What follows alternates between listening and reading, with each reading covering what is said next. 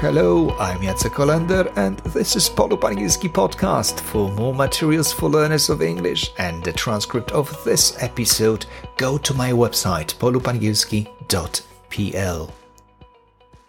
So, we've got 2023. Are you buzzing? Are you full of energy? Or maybe you are just like me and you find the New Year's Day a bit depressing. Just a tad. The night before, you'd had one too many, so you woke up with a hangover.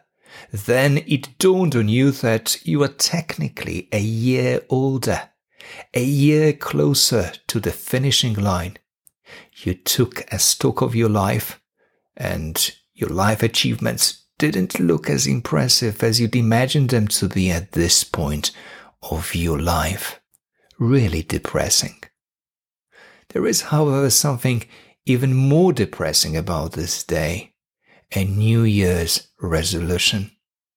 I've always thought that New Year's resolutions are a bad idea. They simply don't work. The promises that we make to ourselves on January the 1st, the usual ones are to give up booze, to give up smoking, to lose weight, or, for example, to put more effort into learning English. Great, isn't it? Well, the problem is that on the first day of January, all these plans look relatively easy. After the festive season, you are fed up with eating. So the idea of losing weight doesn't come to you as a challenge. You also had too much drink. So you might feel that quitting booze for some time is also relatively easy. And you might feel a bit bored as well, so the idea of getting down to studying English might sound like an attractive prospect. Well, at least to some of us. One week later, however, things will look different, and your firm resolutions to make a change in your life will seem less firm. I heard somewhere that one in three of us will fail on a New Year's resolution within the first seven days.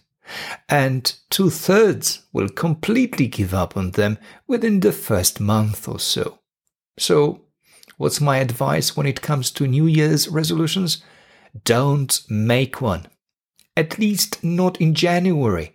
January is a pretty dark and dismal part of the year, and the unsuccessful attempt at keeping your resolutions might dampen your spirits even further.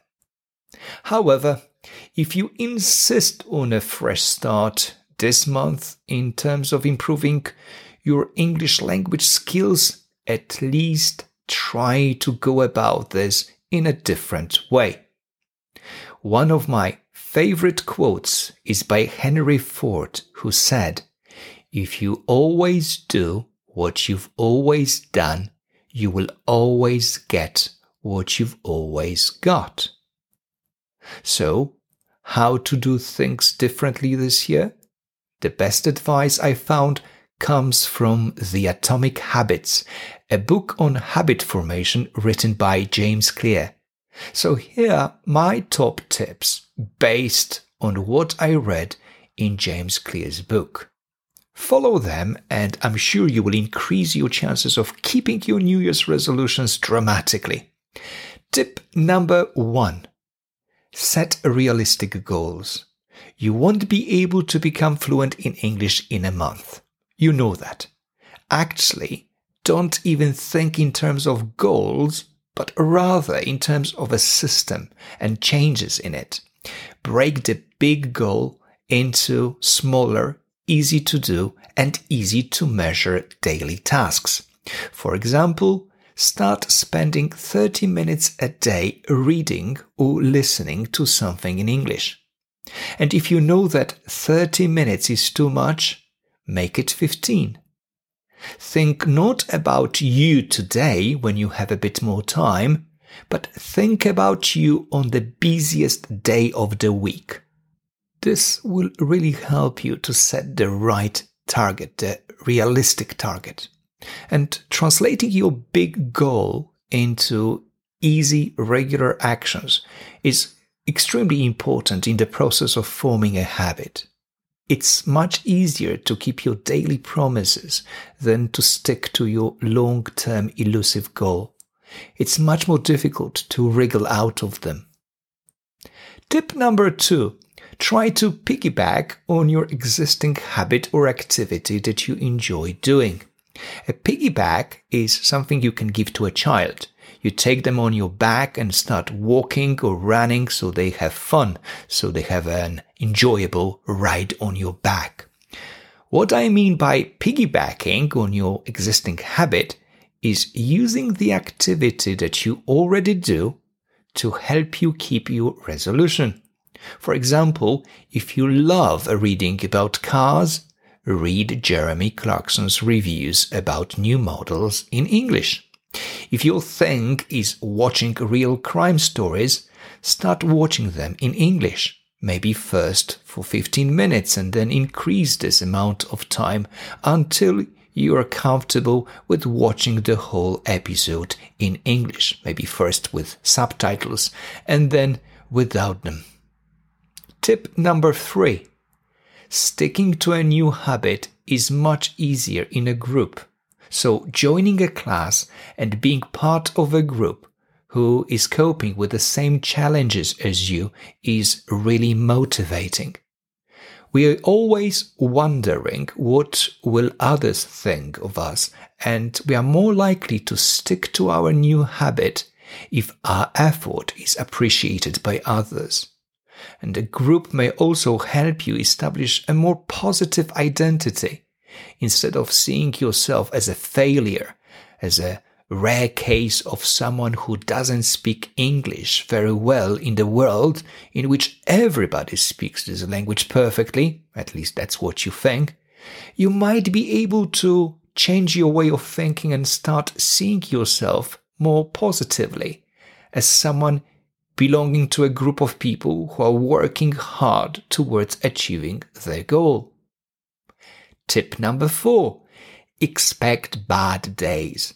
As I explained in the episode 18, acquiring a foreign language is a hard job, so no wonder there will be days when you feel like it's not worth the effort, especially at the beginning in what James Clear calls the valley of disappointment.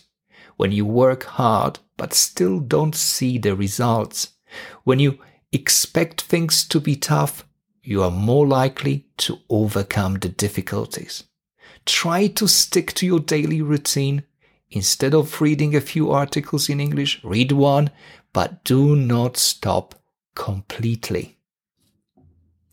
Tip number five create the environment in which sticking to your resolution will be easier. Set cues that will remind you to perform your daily actions. For example, set the language on your mobile phone to English. Bookmark your favorite English dictionary in your browser. Bundle a daily routine activity with doing something in English. For example, listen to a podcast in English while walking your dog or cooking. If you spend a lot of time on social media, use social media for learning English. For example, by following Polu Pangilski on Instagram, where I still post daily relevant today phrases and other bits and bobs that I hope could be part of this English language resolution friendly environment. Okay, so these are only five pieces of advice based on the Atomic Habits written by James Clear. If you would like to get a more detailed understanding how to develop good habits and quit bad ones, you can find a link to the book in the notes to this episode. You might even want to read this book in English, I guess one chapter a week. How about that? But please don't make a New Year's resolution out of that. Do it because you want to do it, not because you have to. Happy New Year, everyone, and hope to speak to you next week. Bye.